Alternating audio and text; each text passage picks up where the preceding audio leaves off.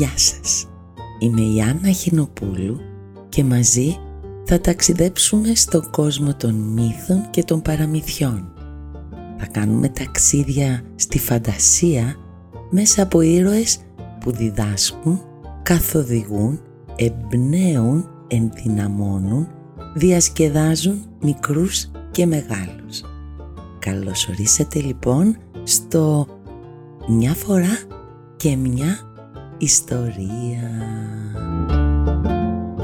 Το αλάτι της θάλασσας. Παιδιά, θα σας πω σήμερα ένα παραμύθι παραδοσιακό από μια άλλη χώρα, από τη Δανία, μια άλλη χώρα της Ευρώπης, πολύ πολύ παλιό, που το λέγανε οι γιαγιάδες, τις μαμάδες, τα παιδάκια, στα εικονάκια και έτσι έχει μείνει μέχρι και σήμερα. Θέλετε να το ακούσετε; Οκ, καθόμαστε λοιπόν αναπαυτικά και, και το παραμύθι αυτό από τη Δανία αρχίζει. Μια φορά και έναν καιρό ήταν δύο αδέρφια τον έναν τον έλεγαν Λάρς και ήταν πολύ πλούσιος. Τον άλλον τον έλεγαν Χάνς και ήταν παιδιά μου πολύ φτωχός. Ο πλούσιος αδερφός αγαπούσε πολύ τα χρήματα και ήταν πολύ μεγάλος τσιγκούνης. Ποτέ δεν βοηθούσε φτωχό άνθρωπο και μάζευε τα λεφτά του με απίστευτη λεμαργία. Αντίθετα παιδιά, ο φτωχός αδερφός περνούσε άσχημες μέρες. Είχε πολλά παιδιά που ήταν όλο πεινασμένα. Μια χρονιά λοιπόν παιδιά μου που πλησίαζαν τα Χριστούγεννα, ο Χάνς δεν είχε τίποτα να δώσει στα παιδιά του να φάνε. Σηκώθηκε λοιπόν, πήγε στον αδερφό του να του γυρέψει λίγο φαγητό. «Ε, έτσι έρχεσαι κάθε φορά και αρχίζεις τις κλάψες εσύ», του είπε παιδιά ο πλούσιος αδερφός. «Εντάξει, πάρε λοιπόν για τελευταία φορά ένα χοιρινό μπούτι και φύγε. Πήγαινε με αυτό στην οργή του Θεού και αυτό θα σε βοηθήσει». «Α, σε ευχαριστώ πολύ αδερφέ μου. Αυτό θα κάνω», είπε παιδιά ο Χάνς γιατί πάντα ήταν ευκολόπιστος. Πήρε λοιπόν παιδιά το μπούτι το χοιρινό, το έβαλε στο σακί, το φόρτωσε στον ώμο του και έφυγε. Μα αντί να γυρίσει στο σπίτι του, πήρε τον αντίθετο δρόμο για να ρωτήσει πού είναι η οργή του Θεού που του είχε πει ο αδερφός του. Προχώρησε, προχώρησε, ώσπου, ώσπου έφτασε κοντά σε ένα λόφο. Είχε νυχτώσει για τα καλά όταν συνάντησε ένα γέρο που έσκαβε. «Για πού, πώς τέτοια ώρα πήρες τους δρόμους» τον ρώτησε παιδιά ο γέρος. «Ο, ο αδελφός μου μου είπε να πάρω αυτό το χοιρινό μπούτι και να πάω στην οργή του Θεού. Δεν ξέρω όμως που είναι αυτό το μέρος και νομίζω πως θα κουραστώ πολύ για να το βρω», είπε παιδιά ο Χάνς. «Όχι, δεν είναι τόσο δύσκολο να το βρεις.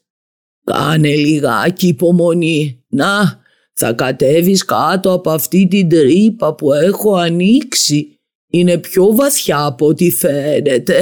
Θα προχωρήσεις, θα προχωρήσεις, ώσπου, ώσπου θα συναντήσεις αυτό που θέλεις. Μπρος, πήγαινε. Του είπε παιδιά ο γέρος και συνέχισε να σκάβει. Ο Χάνς παιδιά χώθηκε μέσα στη τρύπα που ήταν αρκετά μεγάλη και άρχισε, και άρχισε να προχωράει. Προχωρούσε, προχωρούσε και μετά από πολύ δρόμο έφτασε μπροστά σε μια μεγάλη φωτιά. Ήταν τόσο μεγάλη που θα μπορούσε κανείς να ψήσει επάνω της ένα ολόκληρο βόδι. Γύρω από τη φωτιά είδε να πηδούν μικρά ανθρωπάκια που μόλις τον είδαν τον πλησίασαν και τον ρώτησαν τι έχει μέσα στο σακί. «Ε, έχω, έχω ένα χειρομέρι, ένα μπούτι χοιρινό. Μου το έδωσε ο αδερφός μου και μου είπε να πάω στην οργή του Θεού. Μήπως, μήπως θέλετε να το αγοράσετε» είπε παιδιά βιαστικά ο Χάνς. «Ναι, αυτή είναι μια καλή ευκαιρία. Είναι μια καλή ευκαιρία για όλους μας. Το χοιρινό μπούτι, το χειρομέρι δηλαδή, είναι από το κρέας που μας αρέσει». Είπε όλο χαρά παιδιά ένας από τους ανθρωπάκους. Πήραν λοιπόν το χειρομέρι και έδωσαν στον Χάνς ένα μήλο που άλεθε τον καφέ. Είναι ένας μήλος σαν αυτός περίπου παιδιά που αλέθει και το πιπέρι τέτοιο μήλο. Τι να το κάνω αυτό, εγώ δεν έχω ούτε πιπέρι ούτε αλάτι να τρίψω. Αλλά ούτε και καφέ για να αλέσω. Παραπονέθηκε παιδιά ο Χάνς. Δεν πειράζει, δεν πειράζει. Ας μην έχεις τίποτα να λέσεις. Φτάνει να σκεφτείς κάτι που θα ήθελες και ο μήλος θα σου το δώσει. Και δεν είναι ανάγκη να αλέσεις μόνο καφέ, πιπέρι και αλάτι.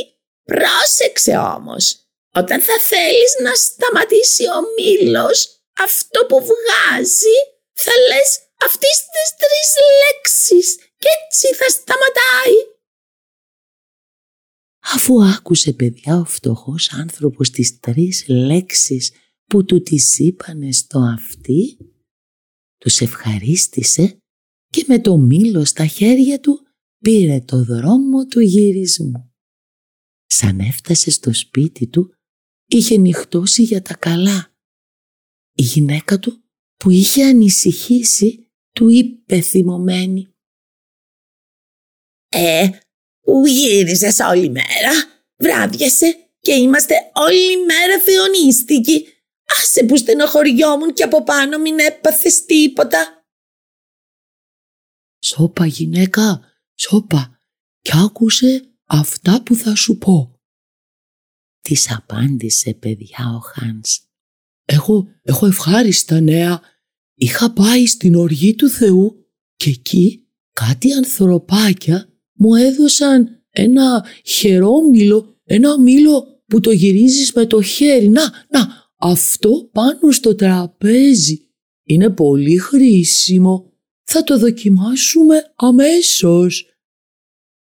Καλό φαίνεται, του είπε η γυναίκα του. Μα, μα εμείς δεν έχουμε τίποτα να λέσουμε. Έννοια σου γυναίκα και δεν χρειάζεται. Ο μήλος βρίσκει μόνος του ό,τι του ζητήσουμε. Α, τότε αλλάζει το πράγμα. Μακάρι να είναι αλήθεια. Θα βρίσκαμε και γάλα για τα παιδιά και λίγο ψωμί και φως για να βλέπουμε. Μην είμαστε στο σκοτάδι τέτοια μέρα. Όλα θα τα βγάλει ο μήλος. Όλα είπε παιδιά ο Χάνς και αμέσως φώναξε. «Μίλε, σε φως!» Και αμέσως, σαν από θαύμα, άναψαν φώτα και το σπίτι έλαμψε. Μετά, μετά ο μήλος παιδιά άρχισε να βγάζει ψωμί. Μπροστά στα μάτια τους έβλεπαν αμέτρητα άσπρα και μαύρα ψωμιά. Ζήτησαν γάλα και καφέ και κρέας και σαλάτες και άλλα, και άλλα πολλά πολλά πολλά φαγητά. Ακόμη, ακόμη και κατσαρόλες και τηγάνια και στάμνες και κανάτια και πυρούνια και δεκάδες άλλα πράγματα για το φτωχικό σπιτικό τους. Ο Χάνς με τη γυναίκα και τα παιδιά του χαίρονταν και γελούσαν και χόρευαν με αυτά που έβλεπαν. Ήταν ευτυχισμένοι για πρώτη φορά στη ζωή τους. Επιτέλους, επιτέλους, επιτέλους είχαν να φάνε και να χαρούν σαν άνθρωποι. Και, και όταν πια δεν χρειάζονταν τίποτε άλλο, ο Χάνς είπε τις τρεις μυστικές μαγικές λέξεις και ο Μήλος σταμάτησε να δουλεύει. Παιδιά κάθισαν στο τραπέζι και έτρωγαν με την ψυχή τους και τα βράδια δεν μπορούσαν να κοιμηθούν από τη μεγάλη τους χαρά. Και μάλιστα μετά από τρεις μέρες ο Χάνς έτρεξε σε όλο το χωριό και προσκάλεσε κάθε νοικοκύρη στο σπίτι του να φάνε όλοι μαζί. Και παιδιά μου, όλοι απορούσαν. Τον ήξεραν για φτωχό άνθρωπο που θα έβρισκε τόσα φαγητά για το τραπέζι; Ο Χάνς παιδιά πήγε και στον αδερφό του τον προσκάλεσε και τον ευχαρίστησε και πάλι για το καλό του δώρο που ήτανε το μπουτάκι το χοιρινό, το χειρομέρι.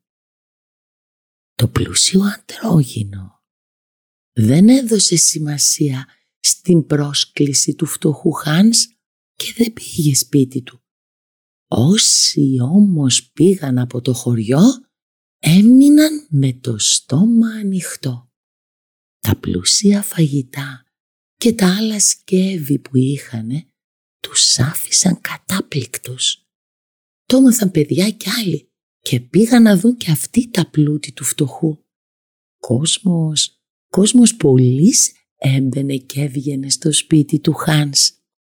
Ο αδερφός του μάζεψε την περηφάνια του και πήγε κι αυτός να δει από περιέργεια παιδιά μου αυτός και η γυναίκα του δεν πίστευαν στα μάτια τους.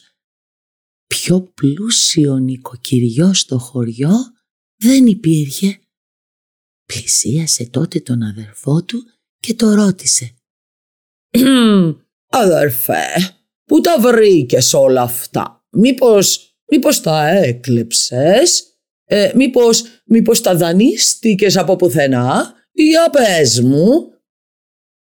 «Ε, «Ευχαρίστως θα σου πω», είπε παιδιά ο Χάνς.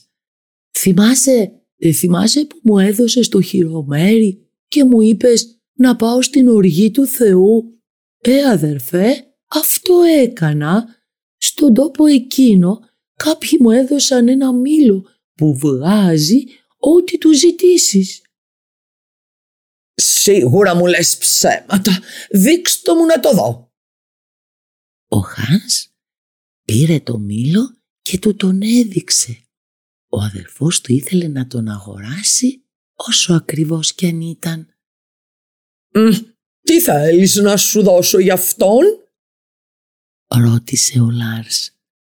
«Μα, μα είναι, μα είναι πολύ ακριβώς.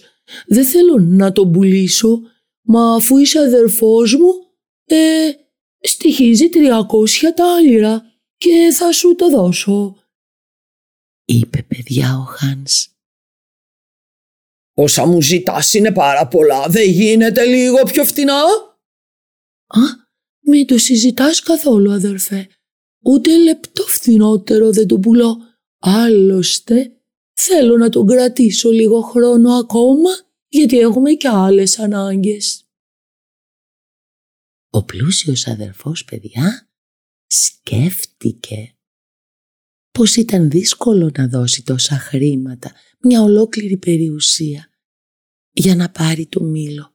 Ήταν όμως παιδιά μου πολύ ζηλιάρης και φοβόταν μη γίνει ο αδερφός του πιο πλούσιος από αυτόν.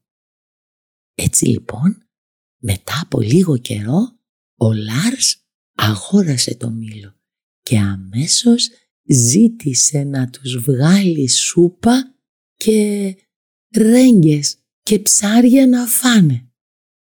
Ο μήλος έβγαζε παιδιά, έβγαζε και δεν σταματούσε.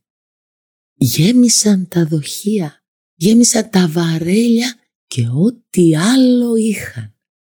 Ο μήλος όμως παιδιά συνέχεια έβγαζε σούπα και ρέγγες και πλημμύρισε το δωμάτιο. Γιατί, γιατί παιδιά μου, ο Λάρς δεν ήξερε πώς να τον σταματήσει. Ο αδερφός του ο Χάνς δεν του είχε πει τις τρεις μυστικές μαγικές λέξεις.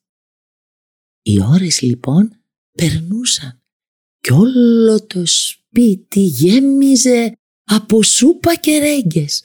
Έσπασαν και οι πόρτες και η σούπα χύνονταν στο κήπο. Έτρεξαν, έτρεξαν πολλοί γείτονες στις φωνές του Λάρς, μα δεν μπορούσαν να κάνουν τίποτε. Στο τέλος, αυτός φώναξε τον αδερφό του. Ήρθε αυτός. Ήρθε παιδιά ο Χάνς, μα δεν τον σταματούσε αν δεν του υποσχότανε ότι θα του τον έδινε πίσω. Είδε και απόειδε ο Λάρς παιδιά και τι να κάνει συμφώνησε. Είχε όμως ήδη καταστραφεί. Το σπίτι του είχε βρωμίσει από τα ψάρια και το νερό και όλοι οι εργάτες του το καθάριζαν για πολύ καιρό. Το χειρότερο όμως ήταν πως προσπαθώντας να καθαρίσει το σπίτι του που είχε γεμίσει νερό και ψάρια, είχε παραμελήσει τις καλλιέργειες και όλη η εισοδιά από σιτάρια και φρούτα χάλασε. Τα ζώα του πείνασαν το χειμώνα και έτσι παιδιά ο Λάρς από πλούσιος που ήταν έγινε φτωχός. Ενώ αντίθετα παιδιά ο Χάνς έγινε ένας πολύ ευτυχισμένος άνθρωπος. Βαρέθηκε το μικρό σπίτι του κι άλεσε ένα πολύ μεγάλο πάνω σε ένα ύψωμα κοντά στη θάλασσα. Η στέγη ήταν από χρυσάφι και όχι από κεραμίδια. Οι άνθρωποι που περνούσαν από εκεί με τα καράβια κοίταζαν το σπίτι που φεγκοβολούσε με περιέργεια και θαυμασμό. Πολλοί, πολλοί που έβγαιναν παιδιά στο λιμάνι πήγαιναν να θαυμάσουν και το σπίτι. Ο Χάνς με την οικογένειά του καμάρωνε και χαίραταν. Μια μέρα λοιπόν πέρασε από εκεί ένας καπετάνιος από την Ορβηγία. Πήγε να δει το σπίτι.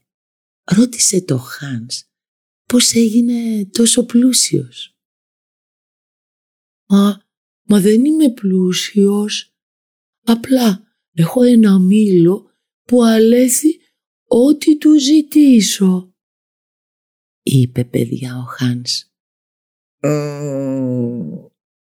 να έχει κανείς έναν τέτοιο μήλο που να λέθει απ' όλα είναι πολύ σπουδαίο πράγμα. Φτάνει να αλέθει και αλάτι είπε παιδιά ο καπετάνιος. Και βέβαια, και βέβαια μπορεί. Και αμέσως παιδιά ο Χάνς έβαλε να δουλεύει ο Μήλος. Στην αρχή ο Μήλος έβγαζε αλάτι χοντρό και έπειτα αλάτι ψηλό.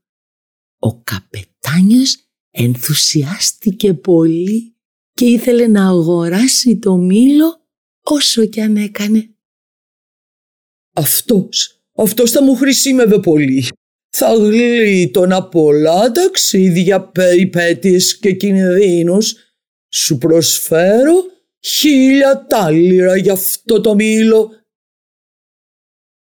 Ύστερα από πολλές συζητήσεις παιδιά, Ο Χάνς στο τέλος πούλησε το μήλο. Αλλά και πάλι παιδιά δεν είπε κουβέντα για τις τρεις μυστικές μαγικές λέξεις που τον κάνουν να σταματήσει. Ο καπετάνιος λοιπόν πήρε το μήλο στο καράβι του και ανοίχτηκε στη θάλασσα. Έβαλε το μήλο να δουλεύει, να βγάζει χοντρό και ψηλό αλάτι. Ο μήλος παιδιά μου άλεθε για πολλές πολλές ώρες. Το καράβι γέμισε με αλάτι. Ο καπετάνιος θέλησε, θέλησε να τον σταματήσει μα δεν μπορούσε, δεν ήξερε τι να πει και ο μήλος όλο και άλεθε. Το καράβι κινδύνευε να βουλιάξει από το βάρος. Οι ναύτες με τα φτιάρια πετούσαν το αλάτι στη θάλασσα. Σε λίγο όμως παιδιά το καράβι βούλιαξε.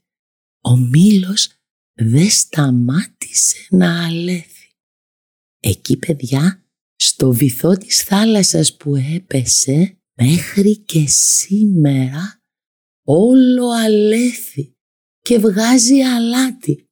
Γι' αυτό παιδιά η θάλασσα έχει πάντα αλμυρό νερό όσο κι αν πέφτει συνέχεια γλυκό νερό σε αυτή από τα ποτάμια.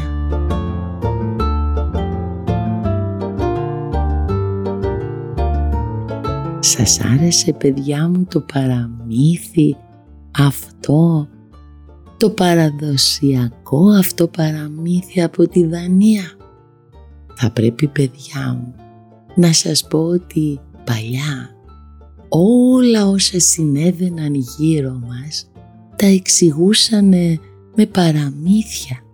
Έτσι λοιπόν στη Δανία είπανε αυτό το παραμυθάκι για να εξηγήσουν το θαλασσινό νερό που είναι τόσο αλμυρό πάντα.